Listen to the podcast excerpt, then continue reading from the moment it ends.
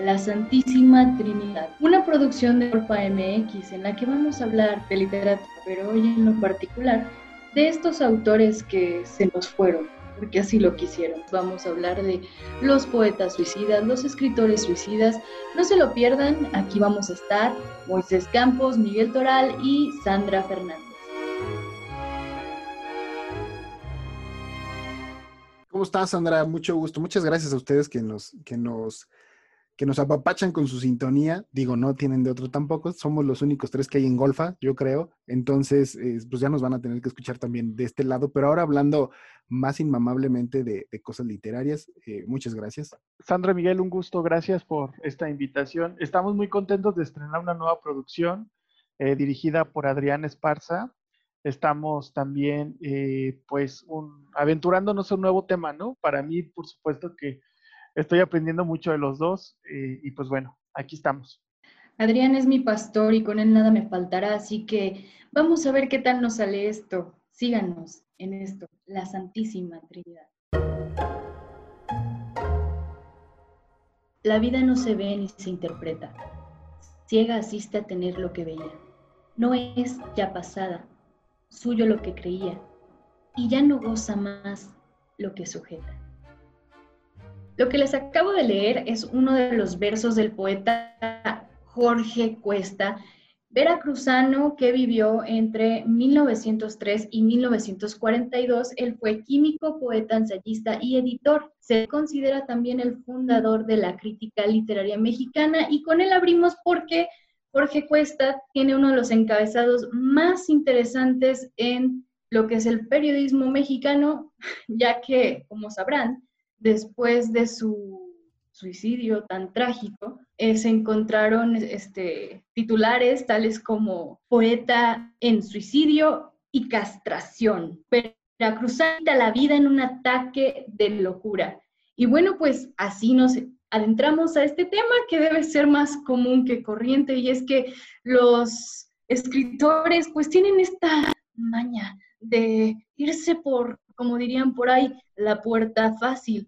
¿O ustedes qué opinan, Moisés, Miguel? Hola, ¿cómo estás, Sandra? Este, bienvenidos. Eh, la verdad es que no sé, no creo que sea una puerta fácil, pero tampoco creo que, que otra, las otras áreas o las otras artes estén como, como ajenas al suicidio aunque sí me parece que quienes lo hacen más poético, dramático, oscuro y, sustancial, pues son, son los poetas, ¿no? Bueno, pues los poetas y, yo no sé, las actrices tal vez. Bueno, sí, pero a lo que nos toca hoy, pues son poetas. Aunque algunos poetas o algunas poetas que fueron actrices porque se identificaron con un personaje, pues también debieron de haberlo, no sé si gozado, pero sí, sí haberlo armado muy bien. Es un tema que, o sea, se replica en muchos eh, ámbitos de la, de la, de la cultura también de las artes. Yo creo que es un acto de rebeldía muchas veces. Dentro de, de toda esta actitud de la cual eh, el hecho de quitarte la vida, pues es, es, un acto que indudablemente tiene mucho que ver como con la percepción que tienes de la vida, pero también tiene mucho que ver las consecuencias supermedidas del acto, ¿no? Eh, los que hemos sufrido depresiones yo creo que lo sabemos contar muy bien y es que es un acto que está totalmente medido, ¿no? Que piensas muchísimo en él, que sabes cómo hacerlo, que llegas a un límite en el cual ya tienes todo planeado para poderlo hacer.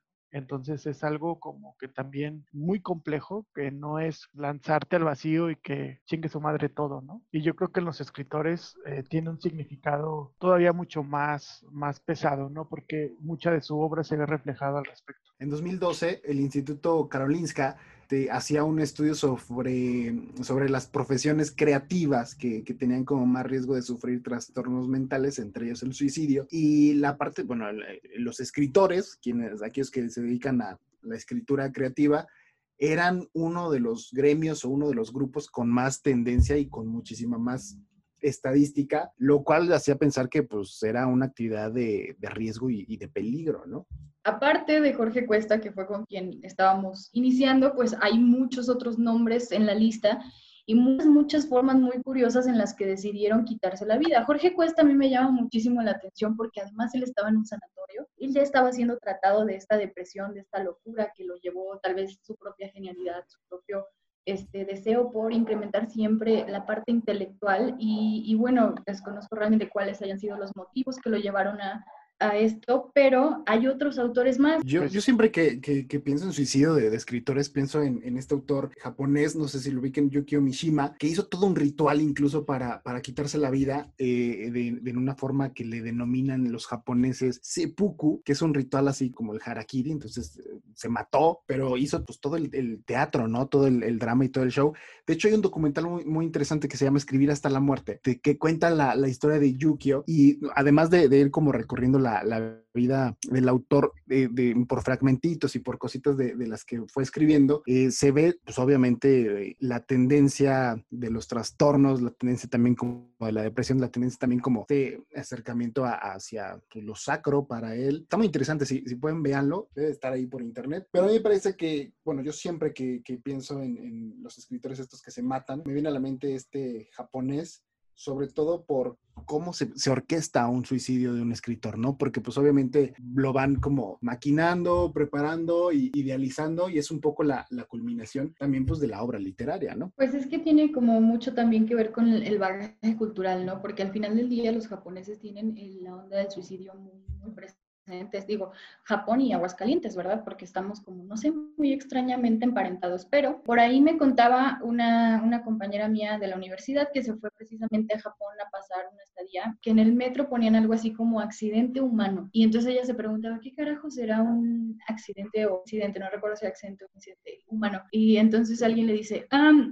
es que se aventaron al metro, y ella así como de, no chingues, ya van tres veces. Entonces, pues también siento que es mucho parte de, de esta cultura, ¿no? En la que eh, vemos a la vida tan, tan, tan efímera que nos sentimos con el valor necesario para decidir cuándo termina. También hay como suicidios que son eh, plenamente sacrificios. Eh, por ejemplo, hablo de, Sócrates, que en mis clases de filosofía constantemente lo, lo, lo, repetíamos, y era de cómo esta necesidad de, de, suicidarse a partir de, ser condenado por pervertir a la juventud, ¿no? Por ejemplo.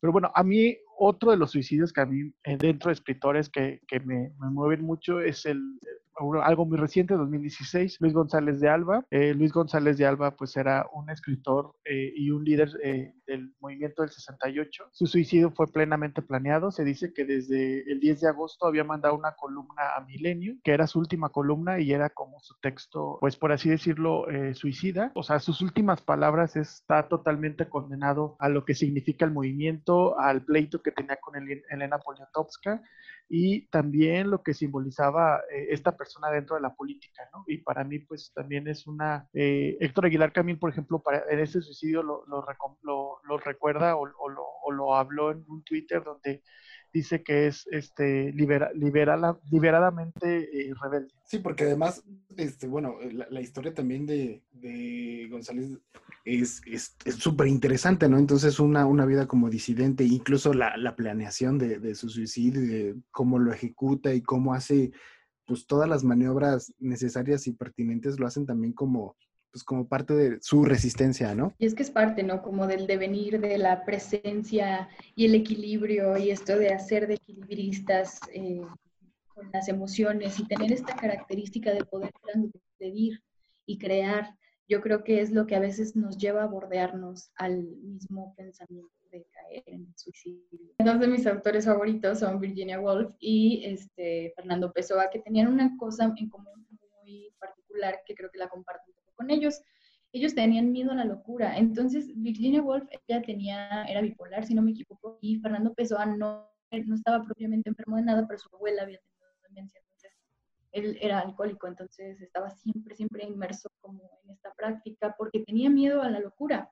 Entonces, en una de mis entregas de Golfa MX, de los lunes religiosos, que les recomiendo ampliamente que lean, eh, hablo de ya no somos amigos y es precisamente de la necesidad de tomar terapia, pero ¿Por qué escribí esta columna? Bueno, porque tuve la oportunidad de hacer este análisis sobre los escritores suicidas y, por ejemplo, eh, encontré una de las notas que deja Virginia Woolf antes de suicidarse, que dice, siento que voy a enloquecer de nuevo. Creo que no podemos pasar otra vez por una de estas épocas terribles y no puedo recuperarme esta vez. Comienzo a oír voces y no puedo concentrarme, así que hago lo que me parece mejor que puedo hacer. Tú me estás dando la máxima felicidad posible. Ha sido en todos los sentidos todo lo que cualquiera podría Creo que dos personas no pueden ser más felices hasta que vino esta terrible enfermedad.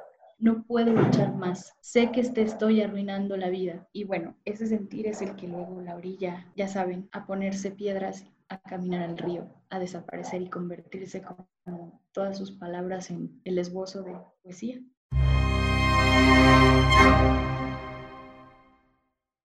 La Asociación Psiquiátrica Mexicana te brinda sin costo alguno hasta cuatro visitas con un especialista en psiquiatría por videoconsulta. Consulta el enlace en golfa.mx. Compártelo con quien pueda necesitar esta información. Nos cuidamos todos.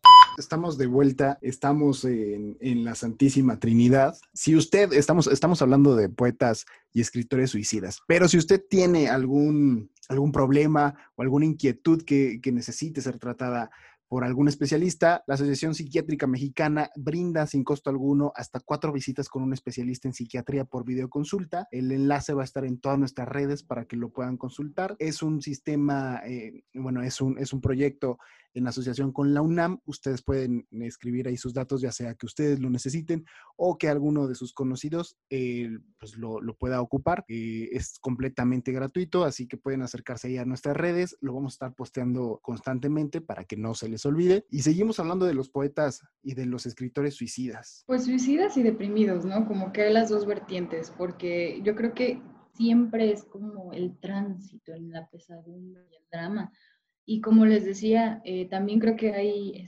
suicidas eh, actrices, por ejemplo, que qué bárbaros, aventaron unos dramones antes de decirle adiós al mundo. Qué bueno. O también eh, este club de los 27, ¿no? De los rockeros que, que, se suicidaron a los 27 años y que pues todos tienen algo en común, ¿no? El, el uso excesivo de drogas, por ejemplo. Otro, otro como punto de, de, pues de nuestros escritores suicidas es, es el rollo de, de, la enfermedad, ¿no? Por ejemplo, recuerdo a, Reinaldo Arenas que, que, se va exiliado de Cuba porque lo están persiguiendo por ser opositor, pero también lo están persiguiendo por ser homosexual y por pues, todo el, el rollo que está haciendo en la isla. Me parece que se va a Nueva York ahí le detectan SIDA, pues obviamente en ese tiempo, pues el SIDA era una enfermedad mortal, sigue siendo, obviamente, pero en ese momento era como súper estigmatizado y súper complicado, entonces dos años después de que le se suicida en, Nueva York. No deja como mucho, mucho asunto de una nota póstuma o un recuerdito, una cosa, sino es como más tajante. Y creo que la obra de Reinaldo Arenas nos va preparando un poco para ese final, ese desenlace, ¿no? Que al final era lo que, lo que les comentaba hace ratito. Creo que, que los escritores o estos creadores literarios van armando como también su plan y también su personaje y su pose para llegar a, a, esa conclusión y de pronto, ¡pum!, armarlo, armarlo como parte del todo. Pues sí, y aparte son como consecuencias muy elocuentes en el sentido, por ejemplo, de que una tragedia que, que evoca esta, mm, este auge artístico en el que hay una situación plasmada, que hay una herencia lingüística, casi mística, conlleva otros suicidios. Por ejemplo, el caso de Silvia Plan, que se suicida ella y después se suicida su hijo. Y que una, una con la otra no deja de ser menos trágica, pero que ambos dejan como este esbozo o este dibujo de su propio arte y de todos los fantasmas y demonios que estaban en su interior, tanto al momento de, de atravesar por el acto, que esto fue súper desgarrador porque es así como que abre el gas y mete la cabeza al horno, como lo que hay posterior, ¿no? Las críticas, eh, la crítica social, la crítica moral, el despliegue feminista que exige un haberse dejado tanto al grado de tener que recurrir a, pues, al suicidio. También hay suicidios que te dejan muchas dudas, ¿no? En el caso de Ernest Hemingway, que en 1961, por ejemplo, este, pues es encontrado en su casa con un disparo en la cabeza y que se habla mucho de, de, qué tan suicidio pudo haber sido, porque había dos líneas de investigación en aquel entonces. Una era porque eh, Hemingway era, este, así decirlo, espía del FBI y, de, de, otros este, institutos este, estadounidenses eh, mientras estuvo una instancia en España me parece. Entonces, este, quedaba esa cuestión, ¿no? De que si realmente fue un suicidio o no. Sin embargo, pues a Hemingway siempre desde muy joven se la reconoció como un, con emociones demasiado, demasiado disparadas, ¿no? Entonces, esto sin lugar a dudas, este, pues puso como en jaque la creencia del sistema como tal. Yo creo que indiscutiblemente este Hemingway sí se suicidó como un acto también de rebeldía, por así decirlo. Y al parecer todos son, son, como estos actos de rebeldía, ¿no? También, por ejemplo, eh, no sé si alguien lo iba a tocar a Hunter S. Thompson, que además con su periodismo gonzo y con todas las cosas que, que había hecho, pues ya no le quedaba nada más que experimentar la muerte, ¿no? Entonces organiza todo, todo el asunto también para que esté como muy cercano a sus allegados y demás, y se da un tiro, ¿no? O sea, es como también este asunto de, pues ya lo había vivido todo, ya lo había experimentado todo, ya lo había escrito todo, que probablemente lo único que le faltaba era ese, ese eh, pues la muerte. Pero bueno, el, poema que deja Manuel Acuña es el Nocturno a Rosario, De hecho, este, es su declaratoria de, muerte, por así decirlo. Es un, un poema muy íntimo, un poema demasiado amoroso. No cae eh, en ningún momento en un cuestionamiento ridículo, sino todo lo contrario, a mí me parece algo muy sublime, ¿no? Pues sí, a mí, a mí me gusta mucho el Nocturno de Manuel Acuña, me, me parece una pieza sumamente triste, no, no creo que, en esa declaratoria que más de amor parece de, muerte, pues haya una sola letra que esté fuera de su lugar, ¿no? O sea, definitivamente yo creo que es uno de los personajes que vale la pena decir, bueno, un suicidio poco común. Y fue un suicidio muy a lo clásico. Y de hecho, por ejemplo, eh, ha inspirado muchísimas otras obras, ¿no? Hay un área de ópera que se llama Comprendo, que eh, la retoma este, Daniel Catán para una ópera que se llama Il Postino, es este, una ópera que trata sobre Neruda que llega exiliado a una isla italiana. De hecho, hay una película con el mismo nombre. La ópera es totalmente en español. Comprendo, está tomando una, una estrofa exclusivamente del poema de Acuña, de Nocturno. Acaba de salir la convocatoria Somos Mexicanos. Esta convocatoria lo que busca es eh, ser inclusiva con todas las personas que tienen eh, o que abonan de una u otra manera a la identidad del México de ahora. Lo que queremos es darles un espacio, reconocerlos, apapacharlos y también que se sientan parte de este proyecto que es inclusivo, pero aparte también es una plataforma en la cual nos encantaría incluir nuevos elementos que están abonando al quehacer artístico y también cultural. ¿Y, cuándo cierra la convocatoria? Ah, la convocatoria cierra el 10 de septiembre. Eh, esperamos cualquier tipo de, creación literaria y también otro tipo de elementos audiovisuales, eh, fotografías, ilustraciones, lo que usted cree que pueda apropiar, apropiar eh, de nuevo el espacio de la identidad mexicana es bienvenido.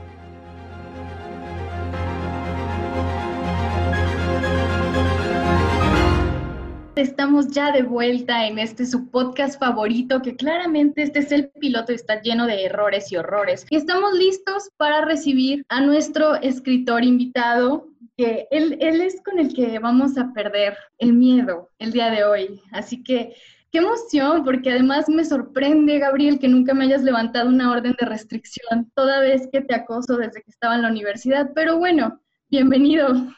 ¿Cómo estás? Oye, espero que yo no sea uno de los errores eh, del programa piloto.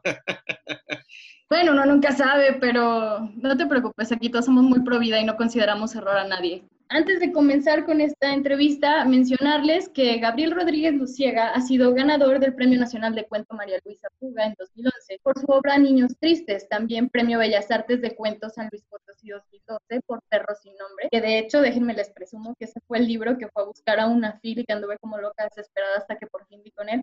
Ahí lo tengo, lo tengo en mi Instagram documentado para quien quiera seguirme, arroba moninafr y también Gabriel es merecedor del Premio Nacional de Cuento Agustín Yáñez 2015 por Canta Herida y del Certamen Internacional de Literatura Sor Juana Inés de la Cruz en 2017 por la novela Aquí había una frontera. Eso dice por lo menos Wikipedia. No sé si hay algún otro dato maravilloso o interesante que agregar.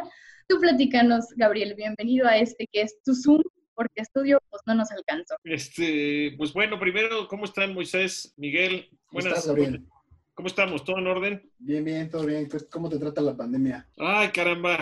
Pues fíjate que yo estaba según muy tranquilo, estaba leyendo, viendo películas, eh, incluso reflexionando, ¿no? Pero siento que sí, ya se puso seria, ¿no? Como que eh, conforme la gente, vi que la gente empezó a salir a la calle y ya empiezas a notar una, un regreso a la normalidad que para mí ya es necesario, pero pues yo sigo como muy encerrado, ¿no? Porque sí estoy viendo a mi madre los fines de semana, entonces trato de seguir aquí y ya me empiezo a, ya me está mermando. Mi, mi chiste es que comienza a verse la orilla, pero la orilla es lava, ¿no? Así me siento. Pero todo bien, contento de que muchas gracias por el espacio, digan, siempre, siempre es una alegría poder este, pues hablar un ratito. ¿Qué tal, Gabriel? Eh, preguntarte, este, ¿cómo has aprovechado el tiempo en esta pandemia? Muchos creativos han creado, este, ¿cuál es tu caso? Fíjate que es que ha sido como por fases, ¿no? Ahorita te puedo decir que llevo dos semanas sin abrir el Word de mi novela nueva pero al principio yo estaba como muy imbuido por, la, por el encierro y por de nuevo encontrarme con, pues con que básicamente estaba solo en mi casa durante horas y tenía tiempo de meditar en cosas en las que quería pensar. La verdad es que últimamente, a tiempo reciente, el trabajo ha estado muy, muy, muy demandante. Estoy trabajando de 9 a 9 y eso me estoy viendo corto. Entonces, pues te digo que son como fases. Yo, yo, yo traté, estoy tratando de llevar un registro de, de la cuarentena, no con un fin literario ni narrativo, sino solamente para acordarme de este año complejo y me doy cuenta de que hubo como que al principio había gente muy desesperada, luego había gente muy caliente,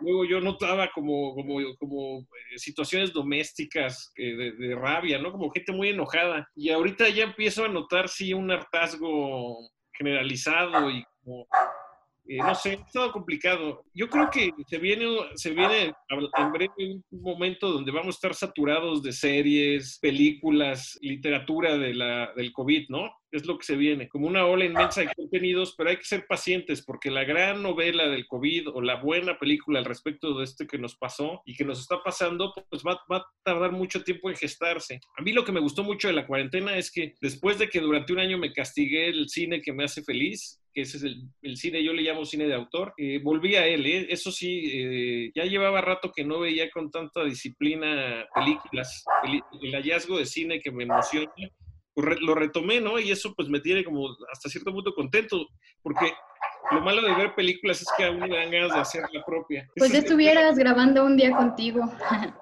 ¿Cómo? que ya estuvieras grabando el reto este de, de, Instagram o de TikTok o de alguna de estas redes ah, sociales en las que que haces un día contigo, podría ser muy interesante. Un día con Gabriel, aquí desayunando, aquí haciendo pipí, aquí lavándose los pies, aquí tuiteando y en fin, en algún punto seguramente haciendo algo muy, muy productivo como pan de lote o la rutina de barba de regil. No sé, tú dime qué tal te va en el ejercicio en esta pandemia. No, terrible. Bueno, es que empecé a salir a andar ya en bici, eso también es verdad. Eh, a mí de pronto me empezó a pesar mucho la inactividad y sí noté que esto es verdad. En, los últimos cinco meses de inactividad y de encierro y de incertidumbre, mi cuerpo cambió y mi cuerpo como que se está empezando a adaptar al hecho eh, inesquivable, no sé si existe esa palabra, pero bueno, ineludible de que voy a cumplir 40 años en noviembre. Entonces, de pronto mi cuerpo ya me dijo, ay, oye, por cierto. y entonces, pues bueno, estoy tratando de salir a andar en bici, pero pues la lluvia, las lluvias en la capital del país no ayudan mucho, ¿no? Además, parecía que tienen, parecía que la lluvia tiene una app de que en el momento en que dices, ah, ya me liberé del trabajo, tengo una hora para salir a dar vueltas en bici al bosque de Chapultepec, empieza el aguacero espantoso. Lo que sí he hecho, hablando a mi favor y, hablando, defendiendo un poco mi barriga, es que sí, sí leí, he estado leyendo muy en forma, ¿eh? sí estoy contento de, como que yo estaba esperando de alguna manera una pausa en mi vida de estas características para ponerme a leer, por ejemplo, leí Guerra y Paz, leí Vida y Destino, eh, he, estado, he estado leyendo cosas que me emocionan también. Yo también, yo por ahí leí tu libro. Ah. Felicidad los perros del terremoto. Con razón me sangraban los oídos mientras leía a Tolstoy. Suele pasar. Era, era una, una era muy incómodo leer con esta, con esta vibración. De, ah, ¿por qué alguien está leyendo de mí, seguro? Este, yo, yo te quiero preguntar, eh, Carlos Fuentes decía que uno de sus, de la cuestión creativa a la que le llevaba siempre la obra, que siempre era muy íntima para él, que le tocaba fondo con esta obra, era eh, El perro de Andaluz, de mm. Dalí y, este, y Luis Buñuel. ¿Tú tienes una obra en el cine que podía remitirse a eso? Que, que sea la que siempre regresas? Pues fíjate que puede ser es que esa es, la, la, pregunta la formulaste muy lindo, porque casi siempre te dicen, ¿cuáles son tus tres películas favoritas? Y entonces la respuesta ahí inmediata es, pues, es lo que le dice Bolaño en su última entrevista, ¿no? Que le preguntan sus libros favoritos y dicen, mis libros favoritos no son tres, son 500. Son, creo que dice hasta son 3000. Yo creo que va cambiando. Constantemente uno, los gustos de uno, la película en la que, en la que deposita comprensión siempre cambia. A mí, me, a mí la película que hoy en día me sigue procurando, no la puedo ver sin tener lágrimas en los ojos, es una que se llama Paisaje en la Niebla de Teo, de Teo Angelopoulos, un griego, no sé si lo ubica, pero pues es de hueva, ¿no? O sea, es este, es este cine lento, cuando, cuando los amigos, lo que yo llamo, cuando los legionarios de Netflix te dicen, a mí no me gusta el cine de arte porque por tres horas ves nada más el ojo de un caballo muriéndose, yo luego, luego digo, ¿qué película es esa? no Yo quiero ver esa película del caballo muriendo. Bueno, pues es que esto, este Teo Angelopoulos responde a, ese, a, ese, a esos prejuicios de, de, cine, pero a mí me gusta mucho, ¿no? A mí esa película me gusta. Eh, Las alas del deseo o El cielo de Berlín de Wim Wenders también es una película en la que pienso bastante seguido. Qué bárbaro. Yo con la que lloro es con la de Hachi que ni siquiera sé si se llama así, pero es un perrito, güey, que se queda parado esperando a Richard Gere y entonces, este, se muere, güey, Richard Gere se muere, ¿entiendes? Eh, o sea, la gravedad de, del asunto. Entonces yo lo veo morir y muero con él un poco. Siempre me pasa. Y además hay una escultura de Hachiko en donde estuvo esperando a Richard Gere. Imagínate. Oye, pero, luego yo vi que había postres de que hicieron una segunda parte y entonces uno decía, bueno, pero ahora de qué puede tratar, ¿no? Bueno, si Jesús revivió porque él no puede, o sea, hay que ser creativo. Porque Hachiko, ¿no? De pronto en, tu plática me, me, surgía una duda, o sea, hablando de, de este reality que, que, va a hacerte Sandra, eh, ¿cuál es la rutina de, de un escritor en forma? Eh, ¿Cuál es el día a día? O sea, ¿qué haces todos los días? ¿Qué música escuchas? Eh, ¿Cuál es como, digo, en pandemia o sin pandemia? Que creo que ahora ya, ya no nos vamos a poder imaginar el mundo sin pandemia, pero ¿cómo, o sea, cuál es la rutina y cómo ha, y cómo ha cambiado? O sea... Fíjate que sí ha cambiado mucho. Yo pienso ahorita en esta novela que es la que estamos promocionando, La felicidad de los perros del terremoto, que la pueden comprar, en, está ahora mismo en mesa de novedades de todo el país.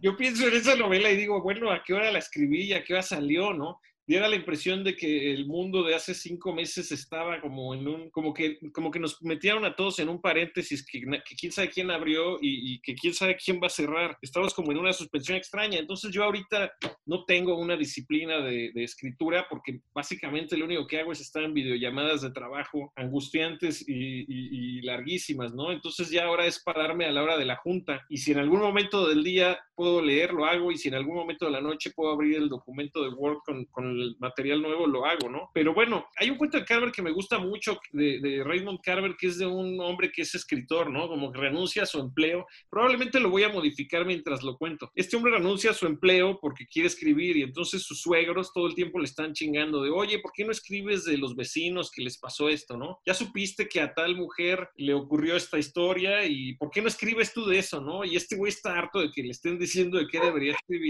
y él lo único que hace, llega a su esposa y le dice, ¿qué hiciste hoy, mi escribiste? Y él dice, no, pues sacudí los tapetes, ¿no? Tenían mucho polvo. Y a mí ese cuento me gusta mucho porque si mal no recuerdo, eso es todo lo que pasa, ¿no? Y yo creo que eso es lo que ese hombre sí en efecto era un escritor, porque escribir es todo el día estar eh, pensando en lo que en las tramas que quieres contar, cómo las quieres contar y para qué. Y sentarte enfrente del teclado y del Word eh, es el acto último, ya es la parte final de todo un acto intelectual de 24 horas eh, constantes, ¿no? A veces sueñas con lo que quieres escribir, a veces te abandona por completo la trama que tienes en la mente, ¿no? Es, es muy complicado. Eh, yo me paro, trato de desayunar, trato, sí trato de leer por lo menos dos horas en, en, la mañana, en la mañana una hora y una hora en la tarde, eso sí, en eso soy muy, muy estricto, ¿no? Por ejemplo, ahora, antes de, hoy, hoy es viernes, ¿no? Entonces, antes de, de abrir el consabido Six, voy a tratar de leer un poquito. Y durante también se puede, no hay limitante para eso. A mí no me gusta, no me gusta escribir o leer mientras bebo, nunca he podido. Estoy muy decepcionada de ti y además sabes quién también debe estar muy decepcionado de ti en este momento, este Alberto Chimal, o como, sí se llama así, ¿no? Sí, sí claro. Dice, dice, no, bueno, pues es que siéntense, si van a escribir, siéntense sus ocho horas a sentarse y escribir. Yo me acuerdo que siempre nos lo llevaban a cátedras a la universidad y decía, pues quieren ser escritores, siéntense a escribir. Y yo decía, no, mira, yo acabo de escuchar a, a Gabriel y dijo, este, Dile que yo pienso, pienso lo contrario. Escribir es sacudir el polvo de los tapetes y poner y, y, amarrarte las agujetas es escribir. Es ser procrastinador, totalmente. Bueno, siempre y cuando todo esto devenga en palabra escrita, ¿no? Si no, nada más estás viviendo. Estás ahí entre la dubitación y la pendeja, ¿no? Supongo. Es que yo creo que ese es justo el punto, ¿no? Que todo, en nuestra mente todos somos sabios, todos tenemos una vida interior en la que somos los héroes y los sabios, ¿no? Y los filósofos. Pero cuando tratas de, tra de traducir en palabras o en plástica o en una charla esta sabiduría interior es cuando todo se jode. Yo por eso solo soy bonita y existo, porque no quiero probarle nada a nadie. Oye, yo no podría decir eso mismo y te digo que tengo mi cuerpo de cuarentón, no. no, yo sí tengo que tratar de poner una palabra atrás de la otra. Sí, sí pasa, los entiendo. Digo, nunca he estado en sus zapatos, pero supongo que es una cuestión muy trágica. Bueno, no sé, aquí qué opinan Moisés, Miguel, sobre su fealdad. ¿Cómo se sufre, no?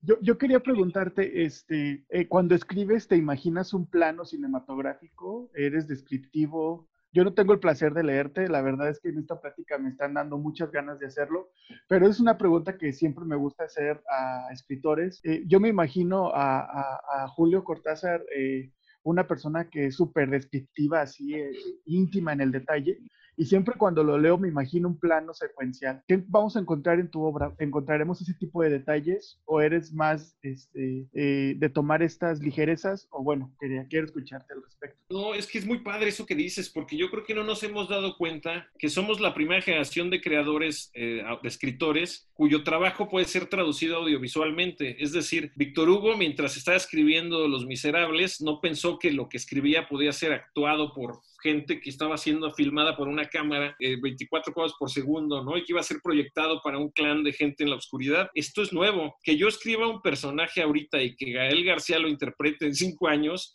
es completamente inédito en, en, la vida de los autores. Entonces yo sí creo que toda la literatura contemporánea está contaminada por la posibilidad de ser traducida en cine. Esto, esto cuando tú lees a Chekhov, te das cuenta justo de cómo él no tenía esta, el cerebro no tenía este nuevo, este nuevo engrane que ya tenemos, él no lo tenía. Y entonces describe cada habitación y entonces el tiempo que le toma al personaje caminar de un cuarto al otro, el diálogo que decía era justo la distancia, ¿sabes? Estos hombres creaban una literatura pensada desde, el, desde la situación y el, y el, entorno. Y aquí nos hemos vuelto muy huevones porque pues uno está escribiendo y dice, bueno, pues Gael lo va a interpretar.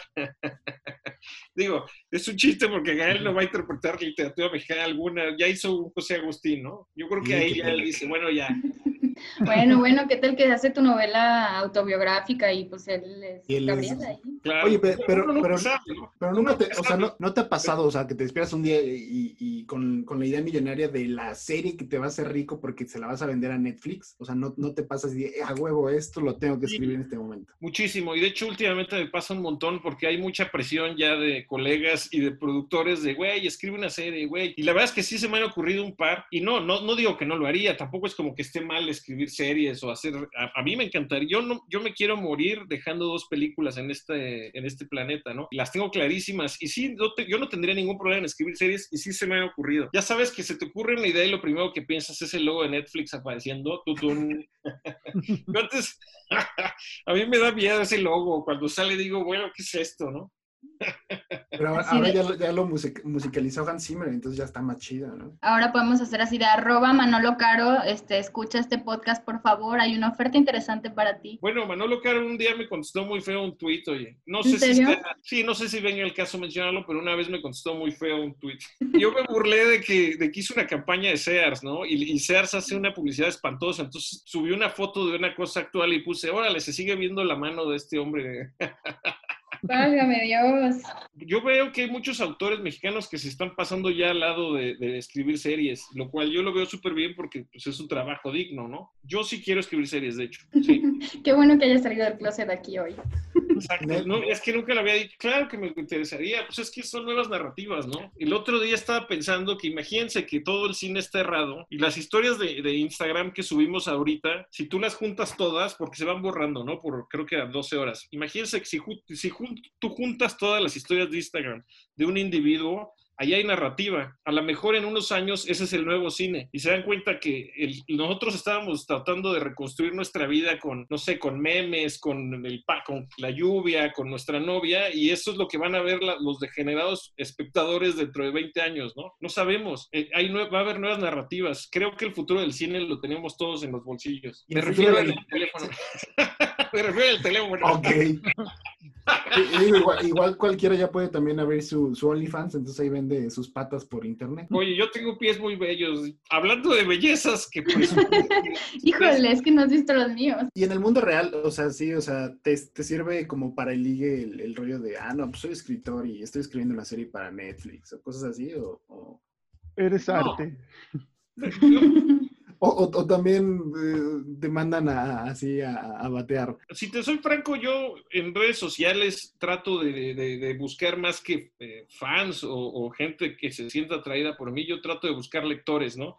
Yo creo que las redes sociales son como el carpintero que pone su anuncio de que hace muebles chingones. Pues es lo mismo, ¿no? Yo trato ahí de, ser honesto con esto es mi trabajo, estas son las cosas que me dan risas y comparto algo, esto es lo que opino de, lo que pasó ayer, esto es lo que opino de una peli. Eh, yo creo que la búsqueda del amor no tiene nada que ver con, con a qué te dediques o, o, o, qué te hace feliz, ¿no? No sé, no, no, es, eso creo, eso, eh, lo digo con toda honestidad. Tal vez un mensaje para Moisés de que deje de buscar Sugar Daddies, Moy, por favor, contrólate, amigo. el, otro día vi un meme fenomenal que dice que, que no eres Sugar Daddy si tienes. ¿Cómo era? No, no, ¿cómo era? Ah, el del viejo rabo verde, que si tienes dinero. Si no tienes dinero, eres, viejo rabo verde. no eres un Sugar Daddy. No, es que era muy gracioso. Era una anda como pero creo que más bien estoy confundido completamente. Más bien era, no eres fuckboy si tienes 40 años.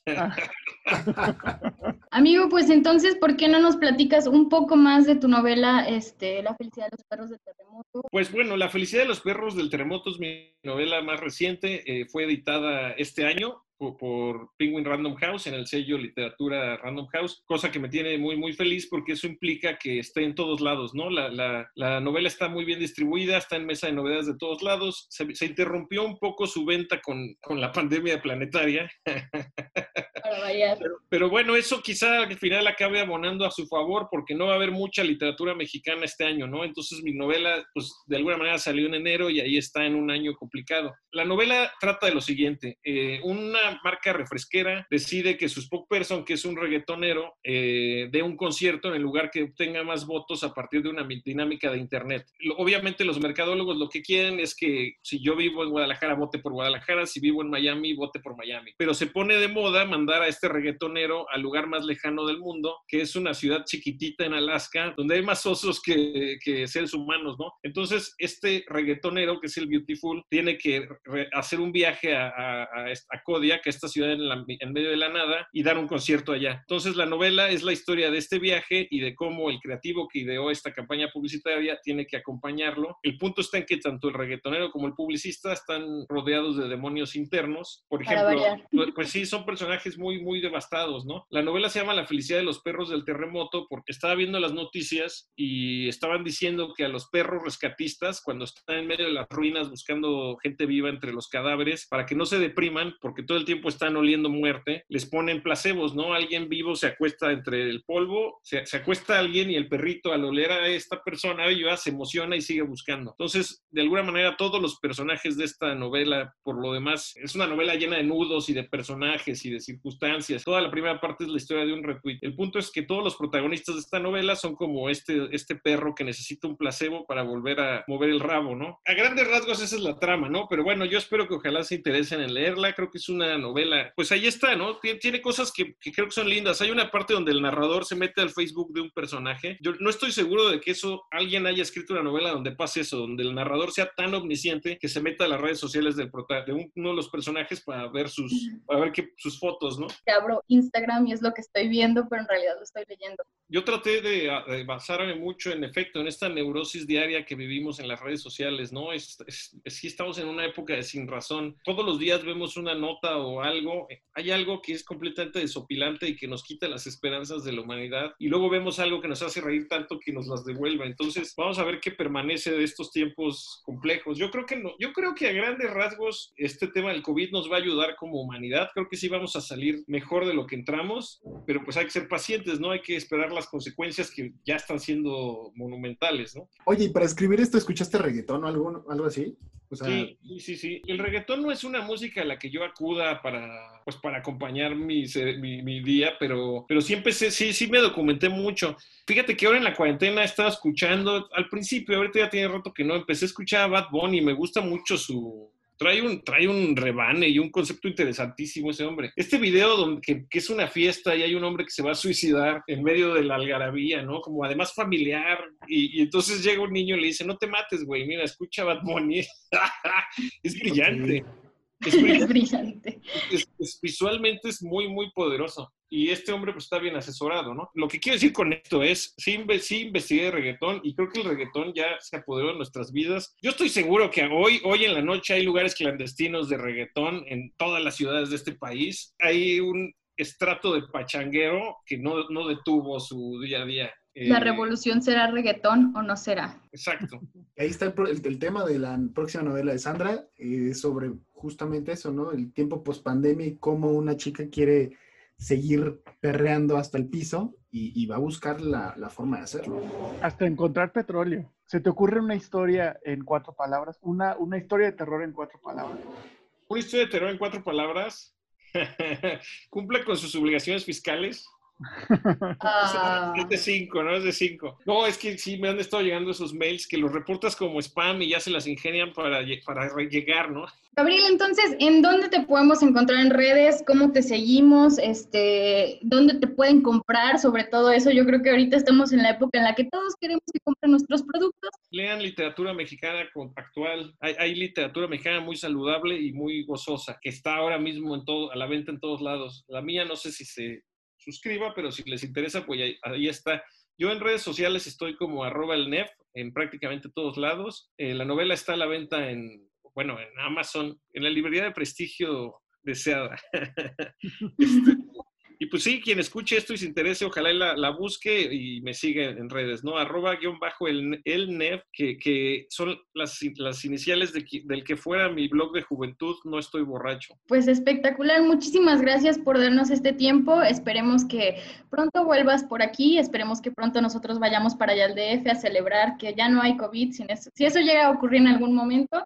Y pues este fue el bloque de entrevista de la Santísima Trinidad.